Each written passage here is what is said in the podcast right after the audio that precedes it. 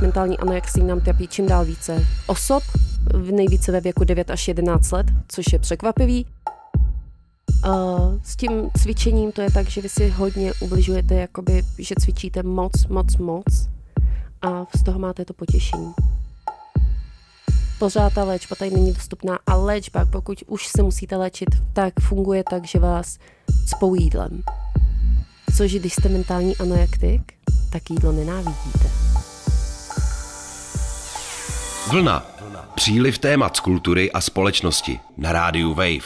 Vlna. Máme za sebou vánoční svátky, které často obnáší hodně stresu, ale taky jídla nebo společných setkání, třeba těch u štědrovečerního stolu. Lidé si také s novým rokem často dávají předsevzetí, třeba ohledně životního stylu. No a takovou typickou lednovou ambicí tak může být třeba víc pohybu, lepší stravování a s tím spojené hubnutí.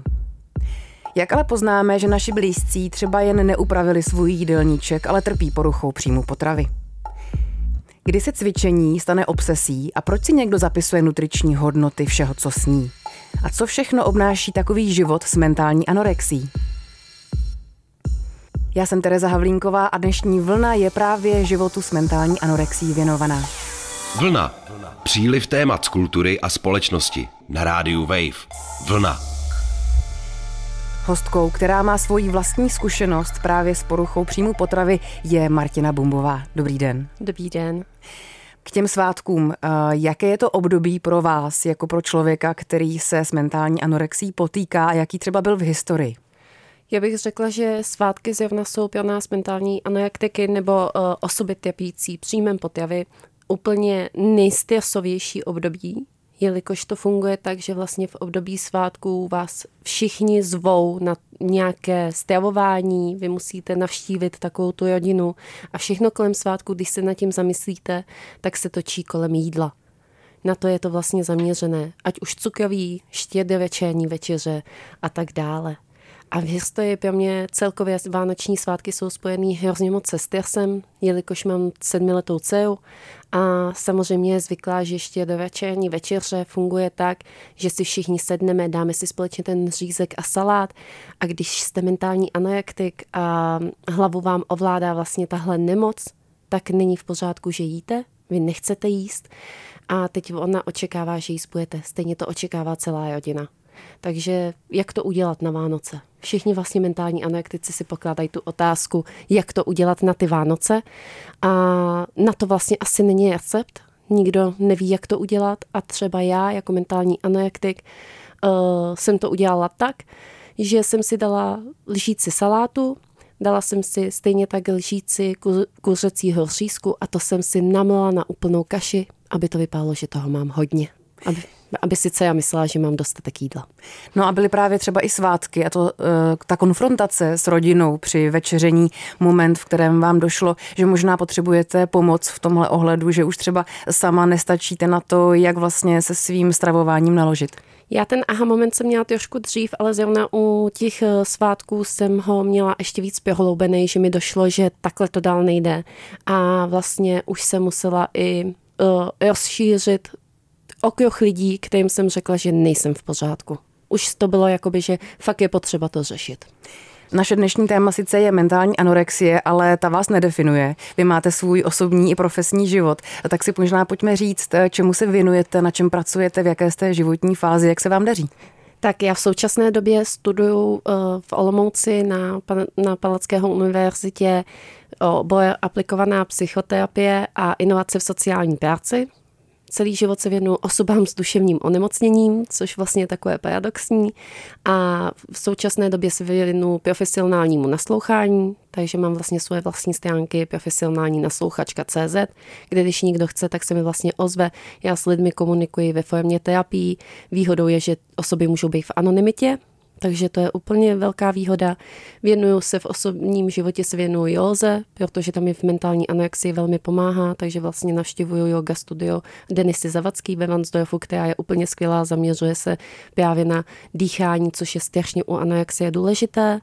A navštěvuju samozřejmě psychoterapie, psychiatrii, navštěvuju ACS bars a tak dále, takže v mém, a v mém osobním životě mám sedmiletou dceru, kterou jsem si přála, aby celou dobu byla motivací, jak se dostat z mentální anorexie a dlouhou dobu nebyla tou motivací. Takže to byl můj osobní život a, a můj profesní život. Vy jste sama zmínila ten paradox, že vlastně docházíte na terapie a na psychiatrickou vlastně pomoc a zároveň ji poskytujete, tak mě vlastně zajímá, eh, jak tady v té sociální sféře se vlastně dá někomu pomáhat, když sama tu pomoc potřebujete. Je to vlastně výhoda, je to možná překážka, jak to funguje? Je to velká výhoda, protože já vlastně se navíc věnuju uh, besedám na školách, které se věnují tématu uh, mentální anorexie bez obalu. A já vlastně nabízím těm studentům to, že s nimi mluvím otevřeně, úplně se vším, můžou se mě na cokoliv zeptat i z hlediska intimity a vlastně jim poskytuju ten náhled, jak to je v tom životě a oni jsou skvěle otevřený. Oni vlastně úžasně komunikují tím, že vlastně mají člověka, který má tu zkušenost a na nic se nehraje. A já s nimi mluvím opravdu o všem. Tak uh, i s tím, že mám zkušenost s těma osobami s duševním onemocněním, tak je to strašně velká výhoda, že můžete s nima komunikovat úplně o všem a ty studenti to strašně oceňují. Mluvíte o nějaké žité zkušenosti, což si umím představit, že je vlastně výhodou uh, pro tu diskuzi. Je něco i nevýhoda, třeba nějaká vaše uh, zranitelnost, jste vlastně pořád v tom procesu, může i ta vaše práce, ta pomoc uh, pro vás být nějak zraňující, nebo jsou nějaké mantinely, za které třeba víte, že nemůžete jít, protože jste sama vlastně pořád člověk, který z mentální anorexí žije? Já jsem se tohle strašně bála, abych měla nějaké mantinely, ale já jsem se rozhodla, že tím, že povedu ty přednášky po celé publice a povedu je jakoby bez obalu, tak ten mantinel nebude. Proto jsem to takhle s těmi studenty nastavila. I s žáky, teda vlastně mám jak základní školy, tak střední školy a vlastně nemám mantinel. Jo, mm, je to v úvozovkách určitý styl terapie, ale já jsem se rozhodla, že s nima pojedu opravdu bez obalu. Takže a to ty studenti potřebují, jelikož mentální anorexii nám trpí čím dál více osob, nejvíce ve věku 9 až 11 let, což je překvapivý a prostě ty, ty lidi to potřebují, oni nemají s kým o tom mluvit. Takže tady mají prostě člověka se zkušeností a můžou s ním mluvit a ten mantinel tam nemám už. Může to být tak, že se začnete v tom znova vracet, protože já sama můžu trpět ty lapsy a trpím jima, prostě znova do toho padám a byť se léčím, tak do toho znova padám, zase se z toho dostanu, zase do toho padám, ale prostě uh, já jsem si řekla, že ten mantinel tam nebude, ať mají tu největší zkušenost, jakou můžou mít. Mluvíte o dětech. 9 až 11 let je vlastně hrozně, uh, hrozně málo na to, uh, aby člověk třeba věděl, co se mu děje, jak s tím naložit. Uh, jak vypadá taková léčba, jak vypadá třeba u nás, je dostupná a co jsou ty první kroky, když třeba zjistím, že se mnou není něco v pořádku, nebo s mými dětmi, nebo s mým okolím? No, dostupná u nás je hrozně těžké sehnat dobého psychiatra a dobého psychoterapeuta. Čekací doby jsou u nás hrozně dlouhé prostě dva měsíce, tři měsíce a za tu dobu se v životě mentálního anorektika, mentálního bulimika nebo osoby, která trpí záchvatovým přejídáním, což jsou vlastně všechno tři uh, pojochy příjmu potravy, je strašně dlouhá doba. Za ty tři měsíce tam je propad úplně neskutečný, takže opravdu ta dostupná léčba tady není v tom smyslu, že to všechno dlouho trvá. Máme tady centrum Anabel, které funguje v Praze, v Brně, v Ostravě, které je úplně skvělé, funguje i anonymně, vy tam můžete napsat, oni vám fakt jako pomůžou, to je nejlepší centrum, které u nás je, ale pořád ta léčba tady není dostupná a léčba, pokud už se musíte léčit ve formě toho, že musíte třeba do, do mm, léčby, do nemocniční, do ústavní, řeknu, tak funguje tak, že vás cpou jídlem. Což když jste mentální anorektik, tak jídlo nenávidíte. Když vám někdo cpe jídlo, nemá to smysl. Myslím si, že hodně často se zapomíná, že mentální anorexie, mentální bulimie má už v sobě to slovo mentální, což souvisí s hlavou a je potřeba léčit tu hlavu. A určitě je vždycky potřeba začít, aby vám pomohlo to okolí, jenomže často právě to okolí je tak zraňováno, třeba když to máte rodinu a přátelé, že neví, jak s váma komunikovat To je největší problém. Často se setkávám s tím, že ty maminky nevědí, jak s těma dcerama komunikovat, jak s těma dětma komunikovat a ty děti očekávají, že prostě budou s nimi nějakým stylem komunikovat. Oni se snaží, ale nevědí jak. A, takže v tom je velký problém. Bylo by fajn, aby nikdo jim poradil, jak komunikovat. Pak je výborný, když máte skvělou terapeutku, která s vám, vám pomůže, psychiatra, který vlastně vám předepíše třeba antidepresiva, ale úměrně tomu, co vám je a třeba je postupně nastavuje což já mám úplně skvělou psychiatričku a je výborný, když máte třeba i nutričního poradce. Ale k tomu musíte postupně dojít. K té komunikaci mě napadá, jak vlastně poznat, že něco, nějaký životní styl už je mentální anorexie a že třeba u někoho, komu je 14, to prostě není, uh, že mu prostě přestalo chutnat maso a potom postupně ještě vlastně to dítě třeba zjistí, že nesnáší brokolici, nebo já si pamatuju na fázi v životě, kdy jsem v podstatě jedla jenom přílohy, protože mi to přišlo jako nejlepší a nejchutnější a taky jsem vypadala zvláštně, když jsem si dala k obědu jakoby hranolky a k tomu brambory bramborový salát, ale v takový jako zvláštní prostě malý porci a nemyslím si, že to byla mentální anorexie. Tak jak se v tom člověk vlastně vyzná, aby to svoje okolí správně jako pochopil a na základě toho s ním pak ještě správně komunikoval? Je to strašně těžký tohle poznat. Uh, určitě poznáte to, že nikdo vynechává jídlo, určitě poznáte to, když se někdo začne pozorovat, říkat o sobě, že je silný, to už poznáte, to většinou tyhle osoby tvrdí, začne nosit jiný oblečení, tak aby skryl tu svoji postavu, začne se několikrát denně vážit, a to jsou takové jako prvotní věci, které můžete u toho člověka pozorovat. Jo, sami si všimnete, že hubne. On začne, u té mentální anorexie je to tak, že postupně přestanete jíst. Ne, že vynecháváte, vynecháváte, ale postupně přestanete jíst. Takhle to prostě je. A právě se začnete vážit jiný oblečení, eh, můžou se objevit změny nálad a jde to vejš a vejš. Jo, a tvrdíte o sobě, že jste silný. Tak to prostě je, takhle to funguje a jde. Jo, pak už, když už je to dál a dál, tak se to hejbe jinam. Samozřejmě vám někdo řekne, ty něco nejíš nebo ty hubneš a vám se to nelíbí. Vy začnete na toho člověka útočit. A když vám řekne, že hubneš, tak, tak to jste úplně zlý, jelikož vy si připáte tlustí. A vy nenávidíte, když vám řekne někdo, že jste hubení. Takže ani to uspokojení z toho hubnutí ne, nemůže přijít? Ne, nepřijde. Vy jste zmiňovala mimo mentální anorexii taky přejídání a bulími. Ano, ano. Jsou to všechno tyhle ty tři varianty té poruchy? Jsou ještě nějaké další? Uh, myslím si, že budou další, ale vlastně nejvíc specifický jsou tyhle tři, které se nejvíc jakoby, mm, dá říct za ty pojochy příjmu potravy. Jsou kolem toho nějaké uh, nesmyslné třeba fámy nebo nějaké jako předpojatosti, které pak brání tomu to nějak efektivně řešit? Napadá mě třeba uh, to, že když má někdo poruchy příjmu potravy, takže třeba je uh, podvyživený a hubený vizuálně. Přesně je tak. to třeba jedna z nich? Přesně tak. Nejčastěji, nejčastější fáma je, že pokud máte mentální anorexii, tak jste vyhublej musíte být vyhublej. Často je taky zapomínáno, že mentální anorexie je prostě to, že si vymýšlíte, že nejíte, ale nezapomíná se na to, že je to nemoc. Často lidi říkají, že to není nemoc. Ano, to je nemoc, jo. Já třeba, já mám osobní zkušenost s tím, že můj manžel mi řekl, že moji nemoci vymýšlím. Jo, a prostě, ale takže různý fámy tomu jsou, jakmile máte mentální anorexii, tak si to vymýšlíte. Jo, právě u dětí si často s tím spojíme, že si v poslední době obzvlášť, teď se říká dětem, že si to vymýšlej. Uh, právě je tady fáma to, že, jste, že musíte být hubený, když máte mentální anorexii. Vždycky, když někomu tohle řeknete, tak si vás představí extrémně hubenou. Jo. To samé mentální přejídání, záchvatový přejídání, ten člověk musí být silný. Naopak zase, to tak vůbec není.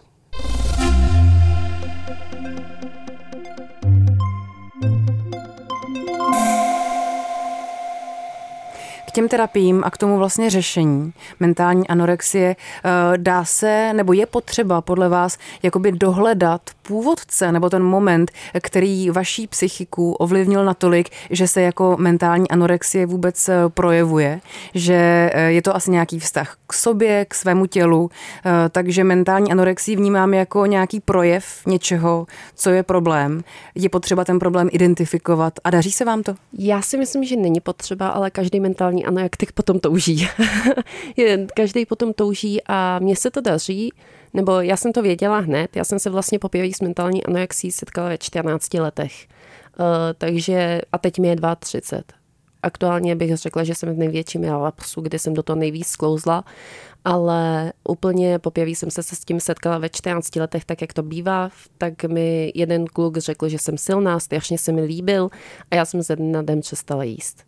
Úplně to bývá nejčastěji. Nejčastěji za to můžou poznámky od rodin, rodičů, což vlastně nejvíc dokázaný, že rodiče na nás mají největší vliv a v momentě, kdy nám řeknou, že jsme silní, většinou to bývají tatínkové, tak ta u děvčat, tak uh, začneme automaticky hubnout. Jo, a paradox všeho je, že většinou opravdu my, mentální anorektici, víme, co bylo tím spouštěčem. Spouštěč může být teda komentář, ale mě možná zajímá ještě to předtím, protože uh-huh. vy můžete mít vlastně dva lidi, oběma říct, že vypadají tak, jak by neměli uh-huh. a jeden člověk bude trpět mentální anorexii a ten druhý člověk ne. Takže co je ten rozdíl vlastně? Co ve vás vyvolá tuhle reakci na ten komentář? Protože s komentáři se potkáváme všichni, společnost prostě nám říká, jak máme vypadat, uh-huh. jak se uh-huh. máme chovat. Takže spíš mě zajímá, jestli vy sama jste uh, si dohledala to, uh, to ten váš předpoklad k té reakci? Asi odolnější psychika tam je, určitě ten, že to nikdo nevezme, uh, že nevnímáte třeba body shaming, prostě nevnímáte. A asi to, že třeba sami se podvědomě sobě nelíbíte a taky to, že máte hodně nízký sebevědomí. Jo, prostě máte vy sami nízký sebevědomí a nikdo vám řekne, vy jste tlustá a už tam ten spouštěč je. Prostě to najednou cítíte, že by mohl mít pravdu a k tomu sebevědomí to prostě přispívá. S tím sebevědomím bude asi souviset i nějaká přísnost vůči sobě sama, mm-hmm. takže byste dokázala třeba k té eh, nemoci nebo duševní poruše přiřadit i třeba nějaké extrémní cvičení, prostě cokoliv, co se může v té extrémní eh, zátěži projevit jako škodlivé.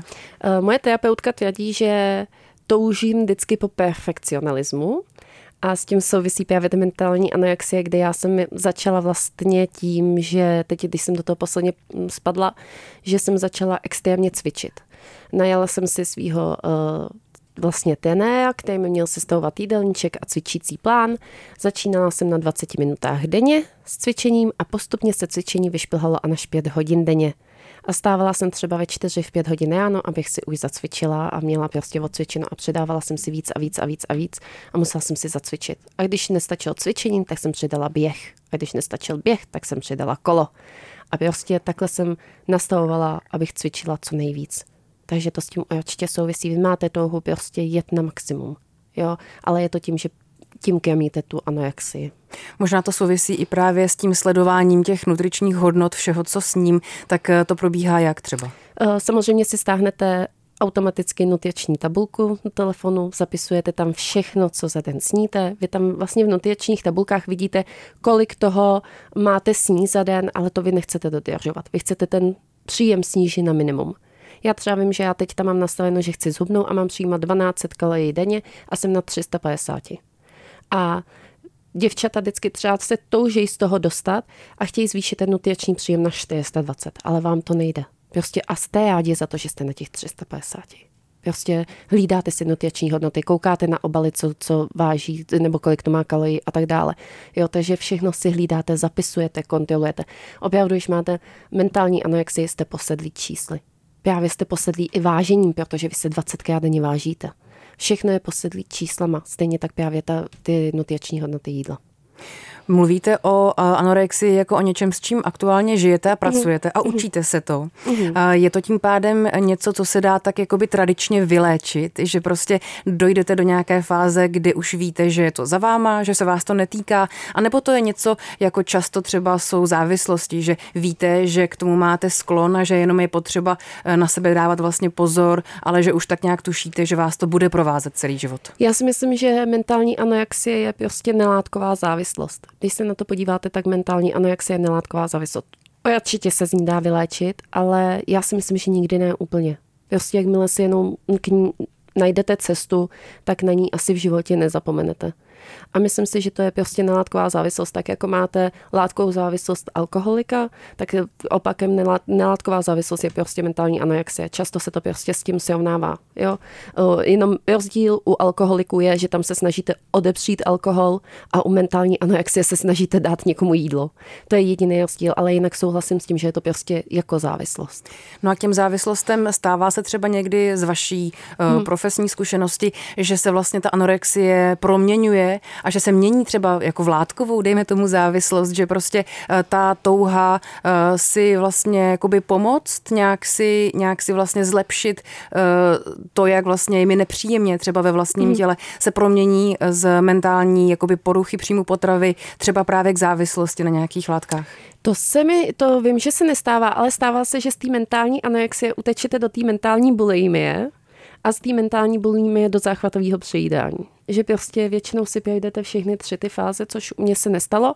Já jsem třeba jako zkoušela zvracet jednou, dvakrát a nepovedlo se mi to, takže tam jsem nikam nikdy nedospěla, ale nestane se vám tohle. Co se vám stane u mentální anorexie, jelikož chcete hubnout, tak začnete třeba být závislí, v úvozovkách závislí na piojímadlech začnete kvůli hubnutí brát piojímadla, glycénový čípky a tak dále, jo, protože chcete víc a víc hubnout. To je jediný. Ale ne, nestane se, že byste, byl, že byste měli sklony k větší závislosti. Co se stane, že toužíte po perfekcionalismu a každý mentální anorektik si myslím, doufám si říct, že si projde tím, že má potřebu najednou třeba píst a vařit. A extrémně peče a vaří třeba 6 druhů zákusku denně v mém případě. A má potřebu všechny okolo nasytit. A oni to nechtějí už jíst a pak to jako vyhazujete, ale, ale že prostě jste závislí jako na něčem, že furt něco děláte. Jo, to jsou takový spíš jakoby pohnutky, ale ne, že byste třeba, že byste sklouzli k omamným látkám a tak to ne.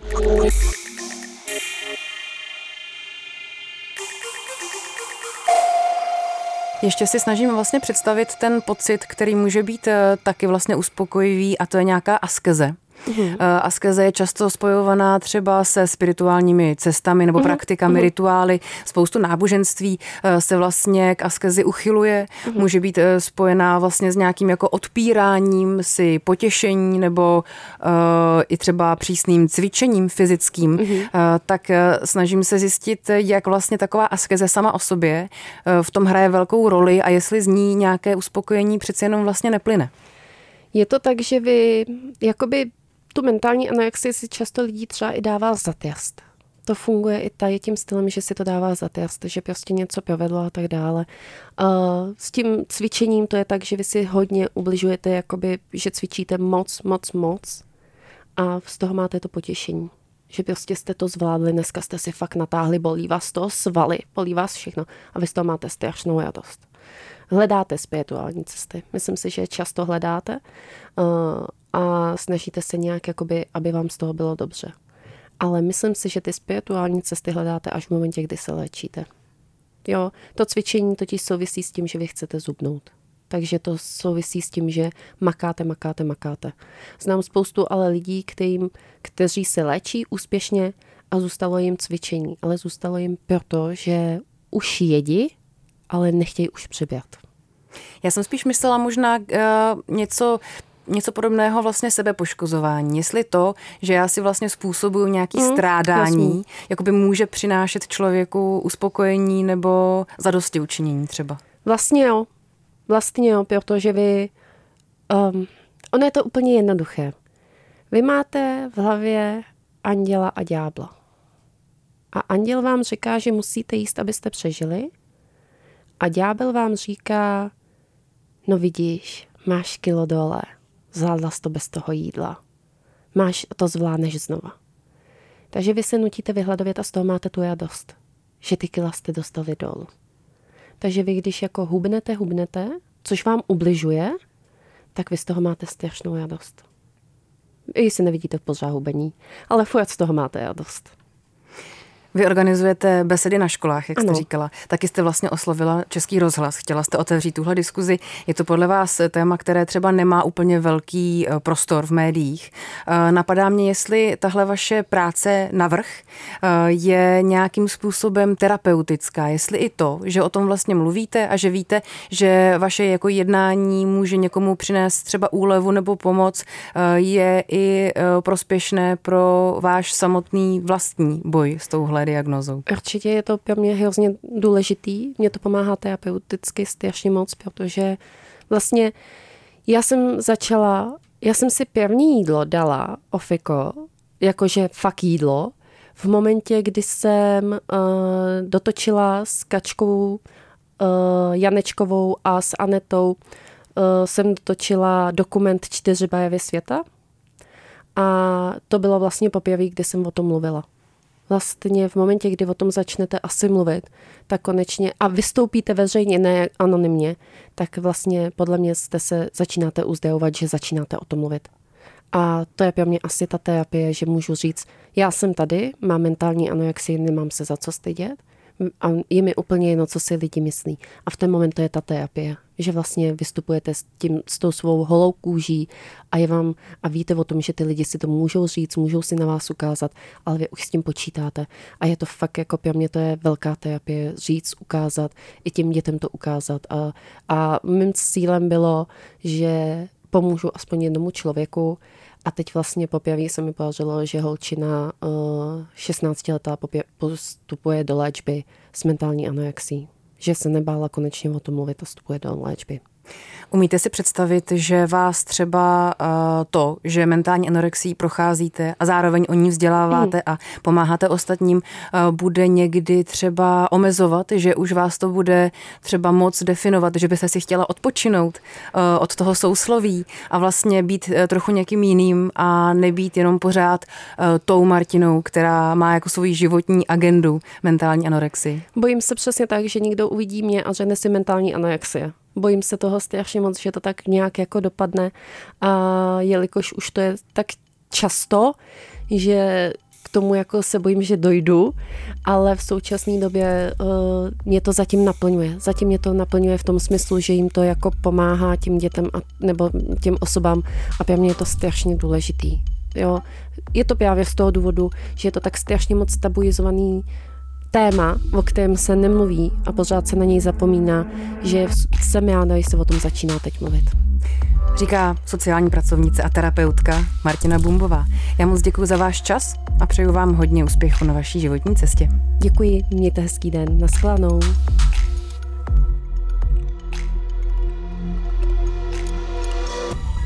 Vlna. Příliv témat z kultury a společnosti na rádiu Wave. Vlna. Poslouchej na webu wave.cz lomeno vlna, v mobilní aplikaci Můj rozhlas a v dalších podcastových aplikacích.